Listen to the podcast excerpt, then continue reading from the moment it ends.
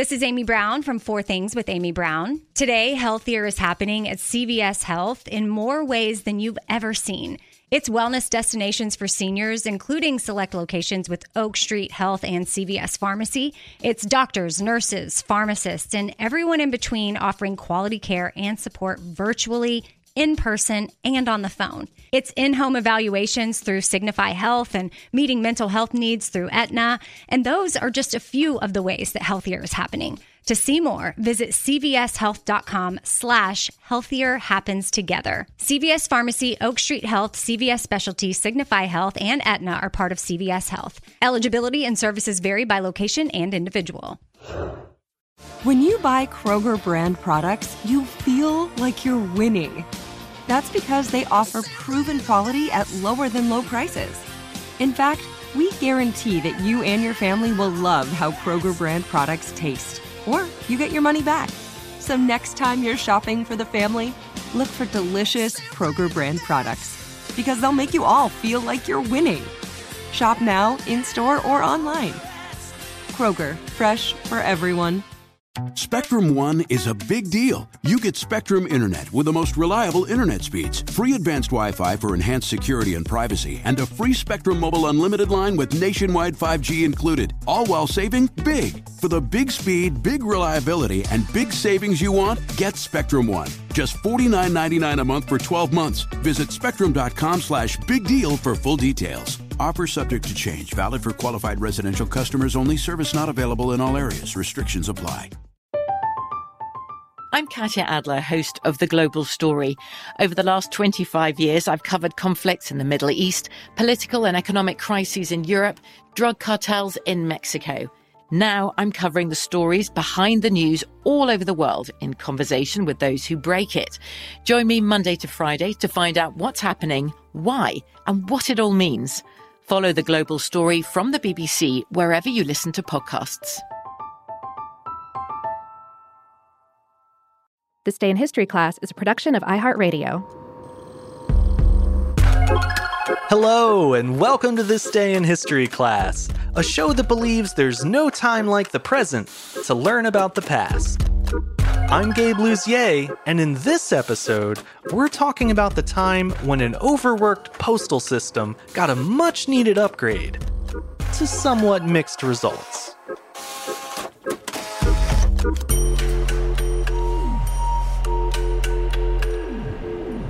The day was October 20th, 1960. America's first fully automated post office began service in Providence, Rhode Island. The facility featured the country's first automatic sorting and processing machines, as well as three miles of conveyor belts that moved mail through the plant and out to the loading docks for delivery. The advanced system was housed in a sprawling one floor building that spanned 13 acres of an industrial park. Construction began in April of 1959 and was completed 18 months later. When the facility opened, President Eisenhower himself came to cut the ribbon. That may seem like a lot of fuss over a post office, but the country had a lot riding on the new technology that was being tested there. By the mid 1950s, the post war boom was in full effect, and post offices were swamped with more mail than ever before. The traditional systems began to buckle under the strain, so in 1958, Postmaster General Arthur Summerfield decided it was time to try something new. He approved the plan to build the first fully automated post office of the future. The project was called Operation Turnkey with the idea being that the new machinery would make it possible to process the mail with the turn of a key. The high speed equipment would separate and assemble each piece of mail according to its class, priority, and destination, allowing this single facility to move more than a million pieces of mail in one day. The only problem was the machines that could do this didn't exist yet. The project planners and their contractors had to create it all themselves. It was a tall order, but the team pulled it off. When completed, The system incorporated over two dozen machines and nearly 16,000 feet of conveyor belts, all of which was regulated by a 25 foot tall control tower located at the heart of the building. But Operation Turnkey wasn't just a feat of engineering, it was an artistic endeavor, too. About four months before the facility opened, it was proposed that a stamp should be issued to publicize and celebrate the milestone event. When the idea was presented to the Citizen Stamp Advisory Committee, it was unanimously rejected for being, quote, obviously self serving. The committee also pointed out that such a stamp might be unpopular at a time when much of the public blamed automation for increasing unemployment. Still, the committee's ruling wasn't binding, and in the end, the postmaster went ahead and issued the stamp anyway. The 4 cent stamp depicts an architect's rendering of the new facility in dark blue ink and says, First Automated Post Office in the United States, in deep red letters. It was issued on the same day the post office opened for business, and its sales quickly proved that the postmaster had been wise to ignore the committee's objections.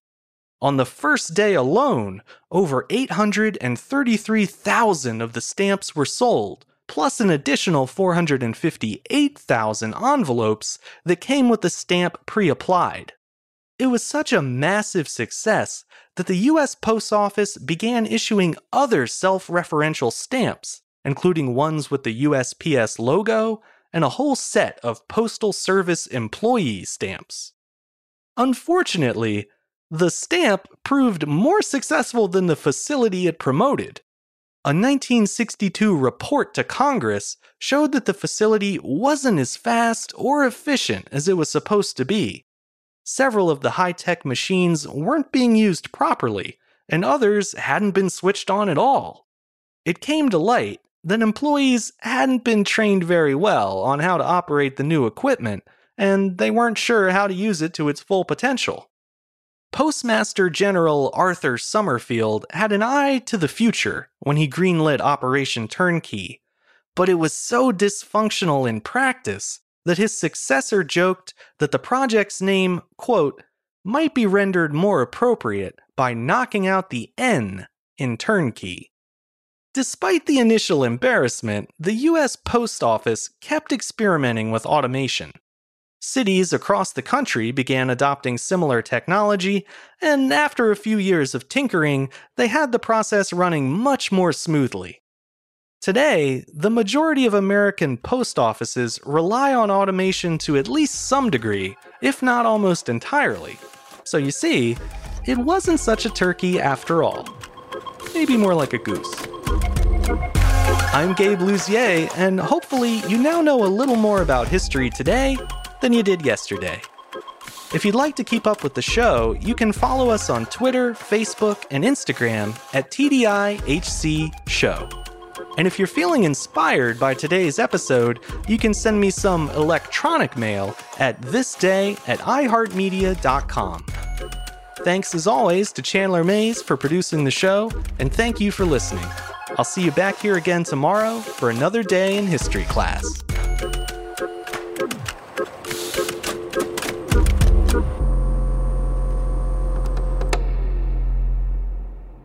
For more podcasts from iHeartRadio, visit the iHeartRadio app, Apple Podcasts, or wherever you listen to your favorite shows. I'm Katya Adler, host of The Global Story. Over the last 25 years, I've covered conflicts in the Middle East, political and economic crises in Europe, drug cartels in Mexico. Now I'm covering the stories behind the news all over the world in conversation with those who break it. Join me Monday to Friday to find out what's happening, why, and what it all means. Follow the global story from the BBC wherever you listen to podcasts. Xfinity has free premium networks for everyone this month, no matter what kind of entertainment you love. Addicted to true crime? Catch killer cases and more spine-tingling shows on A&E Crime Central. Crave adventure? Explore Asian action movies on Hi-YAH. Searching for something extreme? Check out skating, snowboarding, and more on Fuel TV Plus, the global home of action sports. And find crowd pleasing bops on iHeartRadio's Hit Nation playlist. There's new free shows and movies to love every week. Say free this week in your Xfinity voice remote. This is Malcolm Gladwell from Revisionist History. eBay Motors is here for the ride. With some elbow grease, fresh installs, and a whole lot of love, you transformed 100,000 miles and a body full of rust into a drive that's all your own. Brake kits, LED headlights, whatever you need, eBay Motors has it. And with eBay Guaranteed Fit, it's guaranteed to fit your ride the first time, every time, or your money back. Plus, at these prices, you're burning rubber, not cash. Keep your ride or die alive at ebaymotors.com. Eligible items only, exclusions apply. You never want to find yourself out on the water fishing without the essentials. So it's best to always pack a Columbia PFG Solar Stream Elite hoodie to protect against the sun. I mean, it provides great protection and it's really breathable so you don't get hot. That's a win-win. Columbia PFG has a lot of great gear, so before you head out on the water, head over to Columbia.com slash PFG to shop their performance fishing gear.